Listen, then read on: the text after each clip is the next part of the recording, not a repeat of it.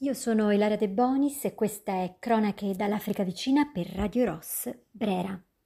Stasera parliamo, torniamo di nuovo in Niger a tre mesi dal golpe militare che ha deposto il presidente Mohamed Bazoum.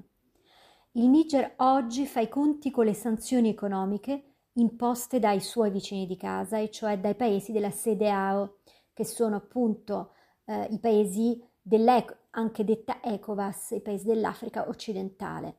Perché questo? Perché il golpe militare e quindi la presa di potere da parte della giunta militare ha creato grandissima preoccupazione, grandissimo sgomento in tutta l'area dell'Africa occidentale, per cui i paesi vicini hanno eh, imposto delle sanzioni economiche al Niger. La povertà nel paese quindi è in aumento e l'idillio fragilissimo tra il popolo e la giunta militare rischia di spezzarsi. La luna di miele coi militari potrebbe trasformarsi presto in un rifiuto se le promesse di giustizia e di dignità per tutti non saranno mantenute. Questo sostiene un padre della, della missionario della società missioni africane che si trova a Niamey.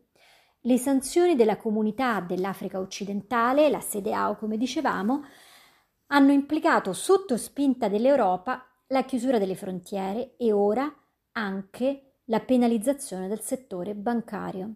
Quindi i paesi dell'Africa occidentale stanno usando nei confronti del Niger la stessa strategia che noi occidentali usiamo nei confronti di paesi del sud del mondo, anche dell'Europa stessa, che non rispettano le nostre regole e che quindi vengono sanzionati.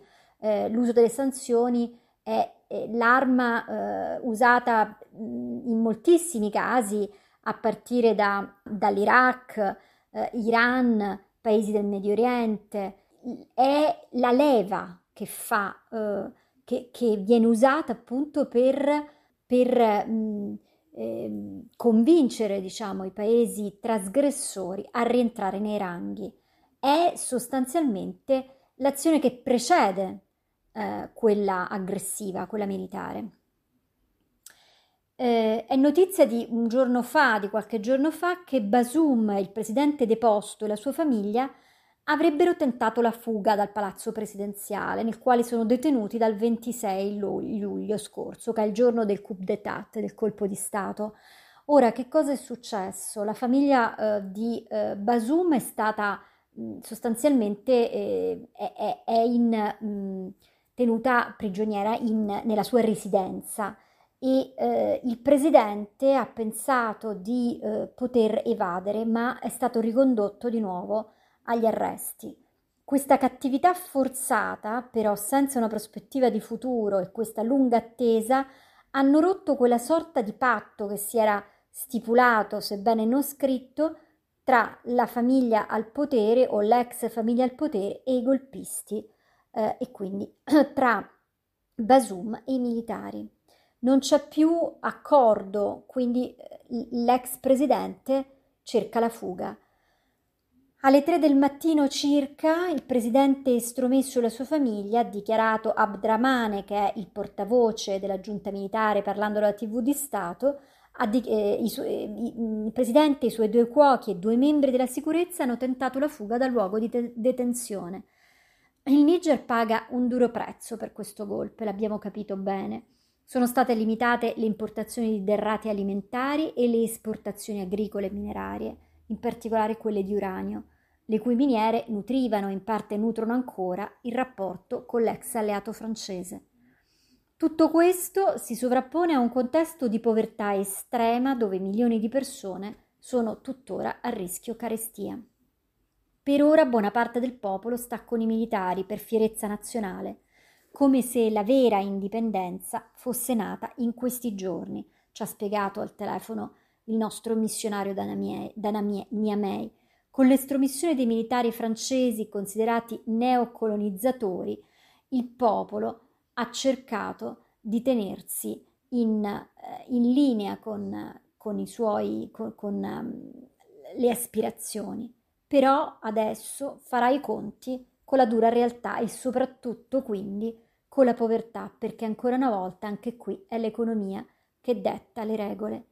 I vescovi della conferenza episcopale del Benin in questi tre mesi hanno ripetutamente chiesto la sospensione di queste sanzioni economiche, ma la risposta di Bola Tinubu, a capo della SEDEAO, è sempre stata aspettiamo evoluzioni significative da parte della giunta militare. Queste evoluzioni non sono arrivate, non c'è stato alcun progresso e quindi le sanzioni restano. Il tentativo di fuga da parte del presidente ha peggiorato la posizione.